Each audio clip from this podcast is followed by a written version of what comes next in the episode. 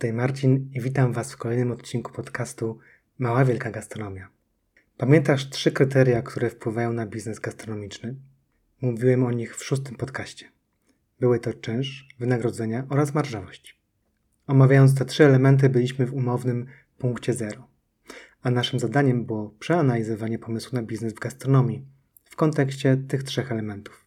Pora iść dalej. Nawet jeżeli jeszcze nic nie wyszło z Twoich analiz, będziesz miał nieraz okazję do tego wrócić. Teraz uruchamiamy maszynę, która doprowadzi nas do własnego biznesu w gastronomii. Dzisiaj będziemy mówić o tym, jak to wszystko zaplanować, dlaczego to takie ważne i jakie elementy są częścią naszej układanki. Na stronie marcinkoch.pl pod tym podcastem znajdziesz też kartę pracy. Koniecznie ją ściągnij. O karcie pracy będę mówił więcej na końcu podcastu. Nie musisz wszystkiego, co mówię, zapamiętać lub notować. Jak zwykle na stronie znajdziesz też transkrypt podcastu. Sięgnij do niego, jeżeli wolisz czytać. Kawa w dłoni? Zaczynamy podcast siódmy. Zaplanuj z głową otwarcie biznesu w gastronomii.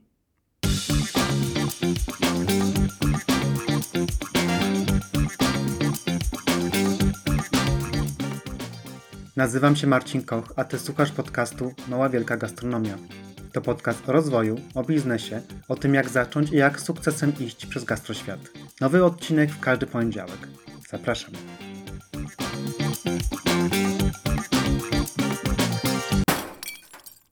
Witam w kolejnym odcinku podcastu Mała Wielka Gastronomia. To już siódmy podcast. Z góry przepraszam za małe opóźnienie w publikacji. Zeszły tydzień spędziłem na walizkach i nie było warunków do nagrania. Zanim zaczniemy, jedna sprawa wymaga wyjaśnienia. Dwie osoby napisały do mnie z pytaniem o koszt pracy w firmie i że nie są w stanie zejść do 30%, nie mówiąc już o 25%. Wyjaśniam więc o co chodzi. Po pierwsze, podcaście, o którym mówiłem o kosztach zatrudnienia, odniosą się do firmy o wysokiej efektywności. Firma, którą znam, nie ma małego zespołu. Po prostu dzięki odpowiednim procesom standaryzacji, prostym wytworzeniu produkcie, ich pracownicy wykonują pracę szybciej i lepiej. Co więcej, firma generuje duży obrót. Zwróć uwagę, że mając restaurację, nie możesz zejść poniżej minimalnej ilości pracowników. Nawet jeżeli danego dnia nie masz gości, ktoś musi być gotowy na ich pojawienie się. Czyli możesz mieć zero przychodu, a i tak powstają koszty pracy. I będą one stanowić bardzo duży procent całości kosztów. Przy dużej sprzedaży koszt zatrudnienia względem przychodu obniża się. Zwiększający się przychód nie od razu wymaga zwiększenia zatrudnienia. Czyli jak wyjaśniałem, koszty pracy nie zwiększają się proporcjonalnie do przychodu. Celem firmy jest wygenerowanie wysokiej sprzedaży przy jak najmniejszym możliwym zatrudnieniu, bez spadku jakości oczywiście. Dopiero przy pełnym wykorzystaniu możliwości pracowników zapada decyzja o dodatkowym zatrudnieniu.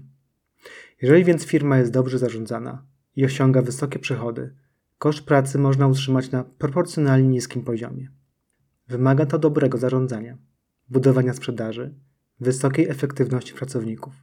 W niewielkich restauracjach, firmach niedziałających w sieci, koszty zatrudnienia trudno obniżyć poniżej 30%. Znam takie, gdzie koszty zatrudnienia dochodzą do 40%. Utrzymanie proporcjonalnie niskich kosztów to spora umiejętność. W zarządzaniu kosztami zatrudnienia nie koncentrujemy się wyłącznie na samej wartości wynagrodzeń. Pracujemy nad sprzedażą, nad naszą marką, optymalizujemy procesy, udoskonalamy produkt, szkolimy pracowników. Utrzymanie kosztów zatrudnienia na odpowiednim dla firmy poziomie dotyczy właściwie wszystkich obszarów firmy. Przyszłości z pewnością będziemy o tym jeszcze mówić.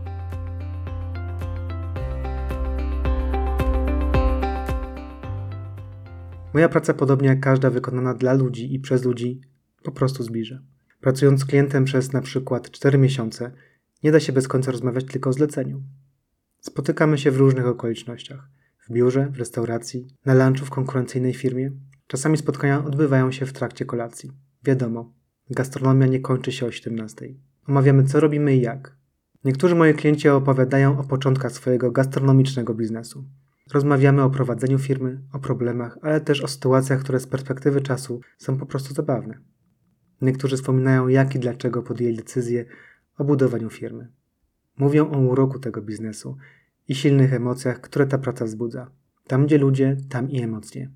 Wracają wspomnienia. Wielu twierdzi, że gdyby ponownie byli w tym samym miejscu, na początku, sporo by zmienili. Mówią o doświadczeniu i o tym, że ich aktualne podejście do pracy przyniosłoby w tamtym czasie lepsze rezultaty. Jeden z moich klientów wspomniał, że dołączając do branży, żył w przeświadczeniu, że do prowadzenia tego biznesu wystarczą mu doświadczenia zdobyte w innych pracach.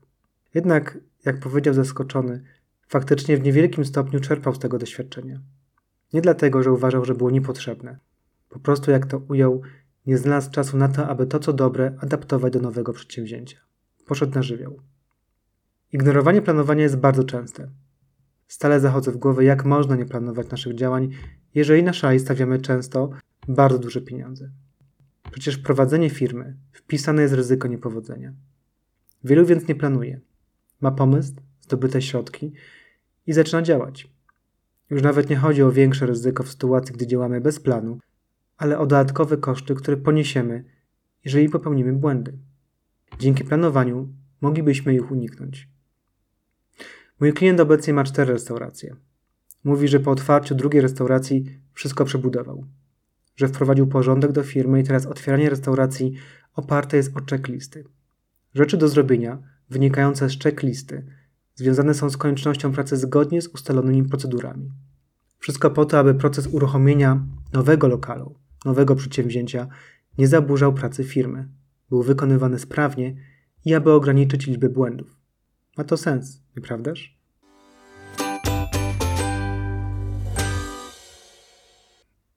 Czy ty też myślisz, że planowanie ma sens? Czy może jesteś typem idącym na żywioł? Mój wspólnik jest typem, dla którego żywiołowość i wiara w intuicję bardzo mocno determinuje jego pracę. Ja natomiast bez planowania nie ruszam z niczym i robię to właściwie odruchowo. Dobry plan nie tylko sprawia, że wiem w jakim kierunku zmierzam, ale pomaga mi to osiągnąć. Co więcej, poruszanie się w zgodzie z planem mnie uspokaja. Nie myślę codziennie, czy się uda, czy nie. Po prostu koncentruję się na ustalonych krokach, które sobie wyznaczyłem. To jest bardzo ważne, przynajmniej dla mnie.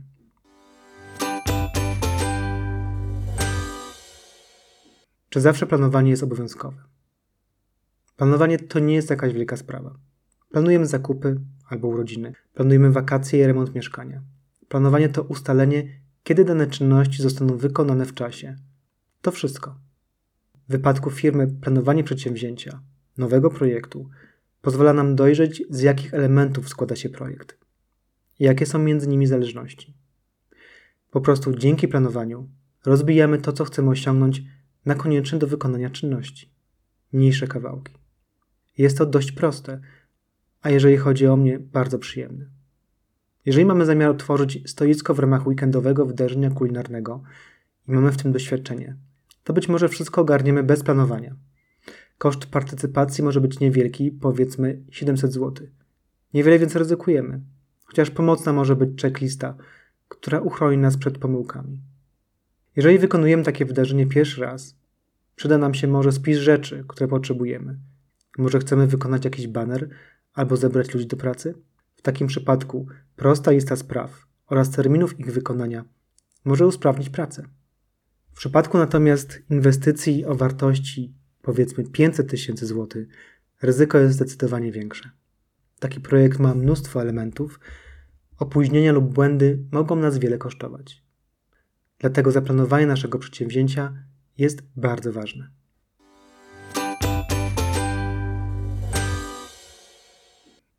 Jeżeli nie zaplanuje się projektu, można po pierwsze ostatecznie zrealizować projekt inny niż był w planach. Brzmi niedorzecznie? Nie do końca. W trakcie pracy, nazwijmy to spontanicznej, nie znając terminarzu i możliwych elementów projektu, po prostu nie do końca będziemy wiedzieć, co robimy.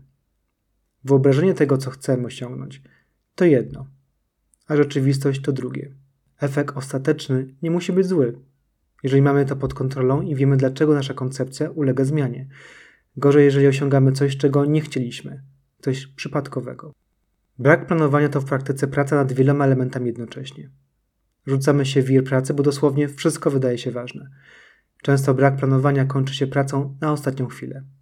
W takiej sytuacji ryzyko błędów albo koniecznych kompromisów wzrasta. Bez znajomości elementów projektu oraz bez zaplanowania ich realizacji w czasie nie będziemy wiedzieć, co jest priorytetem. Jest pewne, że w pewnym momencie będziemy musieli zdecydować, który element projektu potrzebuje więcej czasu na realizację, albo który trzeba wykonać w pierwszej kolejności. Co będzie, jak skupimy się na tym niewłaściwym elemencie?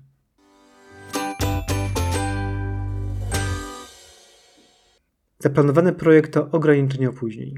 One i tak będą. Jednak posiadając plan projektu, będziemy mogli lepiej kontrolować jego składowe. Przy ewentualnych opóźnieniach ułatwi nam to zarządzanie, ograniczy koszty, ułatwi rozmowy z wykonawcami. W trakcie projektu mogą pojawić się okazje do zmiany, do wykonania nieprzewidzianych czynności. Pozornie mogą one wydawać się korzystne, ale czy na pewno? Skąd będziemy wiedzieć, jaka faktycznie wyniknie z nich korzyść, jeżeli nie będziemy wiedzieć, co nas czeka i jakie mają znaczenie dalsze czynności? Wprowadzona zmiana na tzw. Tak spontanie może przynieść korzyść, która okaże się ostatecznie pozorna.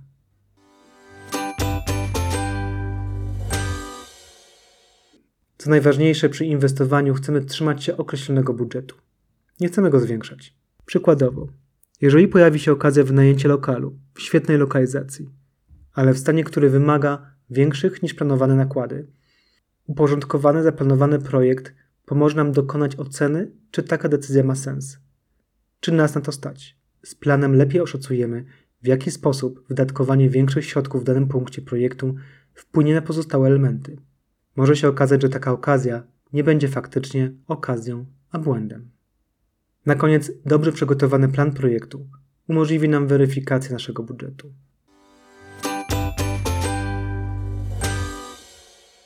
Planowanie jest proste.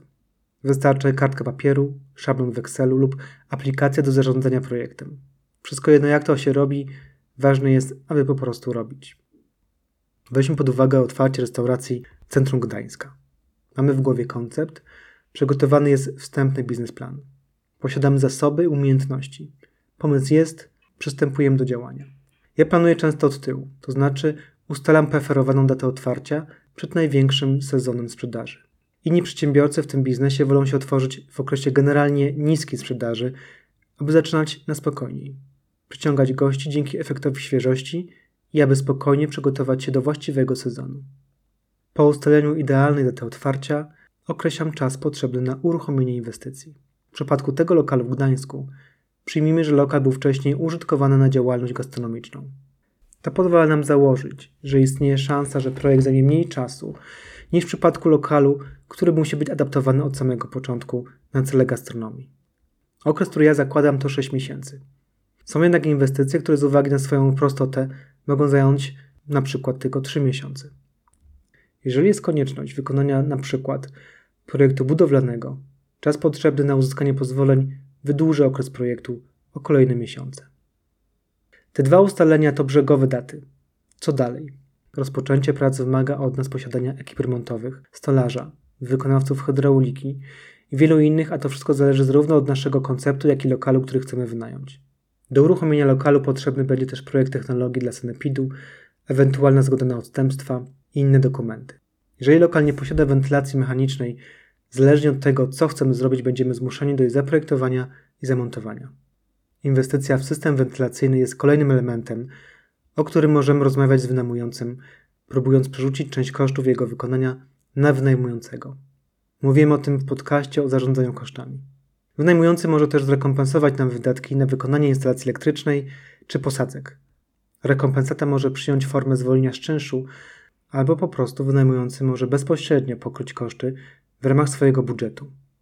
Nie w każdym przypadku takie warunki są możliwe do uzyskania.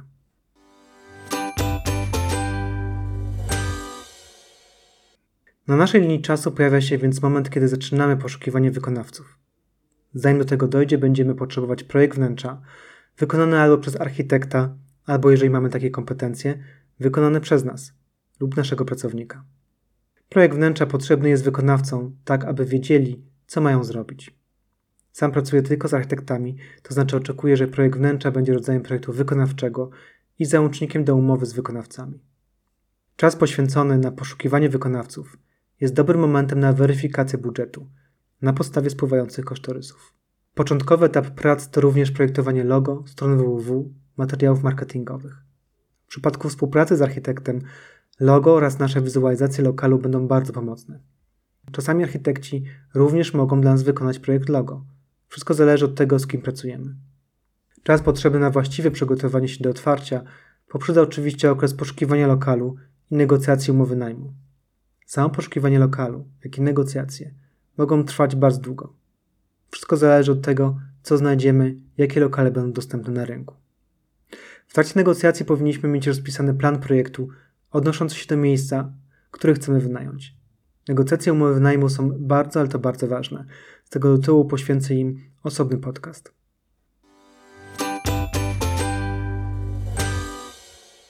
Wracamy do naszego planowania projektu. Jak już widzisz, wiele elementów będzie się nakładać, albo jeden będzie uzależniał start kolejnego. Im więcej przygotujesz, zanim rozpoczniesz właściwie pracę w lokalu, tym będzie ci prościej nad wszystkim zapanować. Chodzi mi na przykład o ustalenie menu, z tego wynika opis technologii, zatrudnienie menedżera czy szefa kuchni. Na zatrudnienie potrzebujesz w mojej ocenie minimum 3 miesiące. Szef kuchni i menedżer potrzebni są w zespole najwcześniej. Jak wcześniej powinni rozpocząć pracę, zależy od konceptu i umiejętności innych członków zespołu. Muszę wspomnieć, że są firmy, które nie zatrudniają szefa kuchni i sobie świetnie dają radę. Jak mówię, wszystko zależy. Końcowe prace, powiedzmy na 2 czy 3 miesiące przed otwarciem, poświęcone są na przygotowanie restauracji do otwarcia. Rekrutację, szkolenia, testowanie menu, druki, przygotowanie social mediów restauracji oraz zaplanowanie samego otwarcia. Wiele restauracji rozpoczyna poprzez tzw. Tak pre-opening. Może on trwać nawet tydzień. Ten okres służy do sprawdzenia, czy wszystko działa, do zdobycia opinii o menu od potencjalnych gości. W tym okresie wprowadza się poprawki.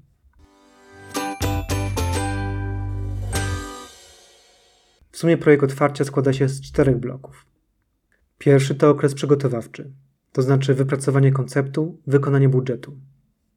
Drugi to okres wykonania właściwego planu projektu przy równoczesnym poszukiwaniu lokalu, aż do podpisania umowy najmu.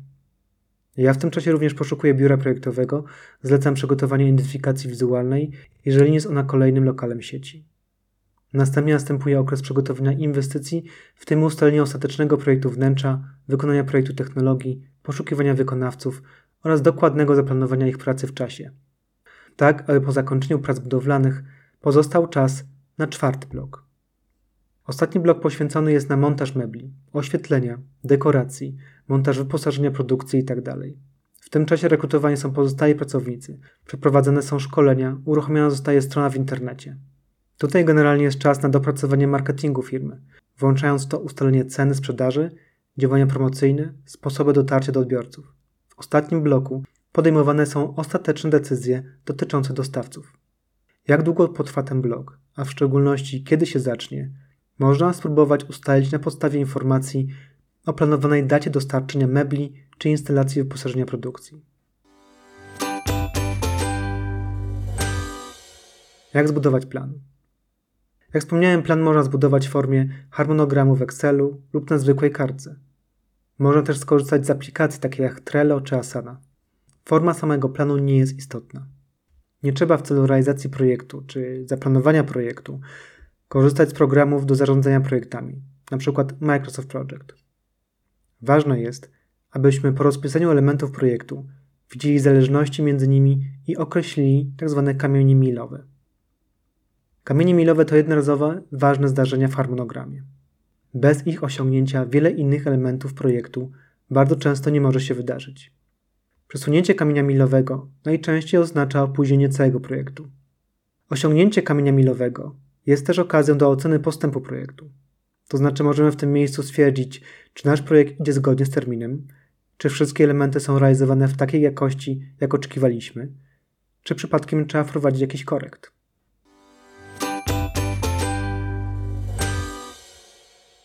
Na co trzeba być gotowym w trakcie realizacji rozpisanego planu?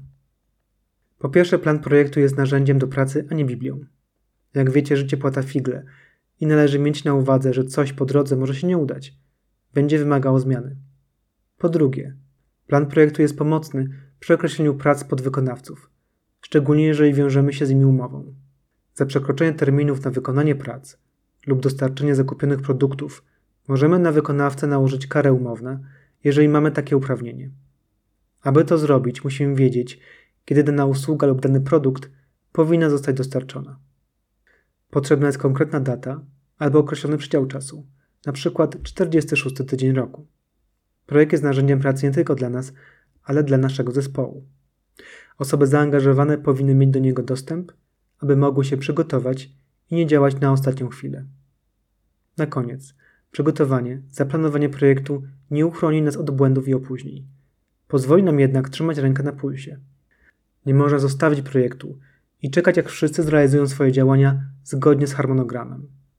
Taki plan projektu to żywa materia. Potrzebna jest jego aktualizacja. Jest podstawą do pracy z innymi osobami zaangażowanymi w projekt. Temat planowania projektu, jakim jest otwarcie swojego bistro czy restauracji, to z jednej strony bardzo prosta rzecz, a z drugiej dodaje nam dodatkową ilość pracy. Niektórzy mogą pomyśleć, że nie warto się tym zajmować albo twierdzić, że nie mają na to czasu. Nie będę nikogo na siłę przekonywał, że warto.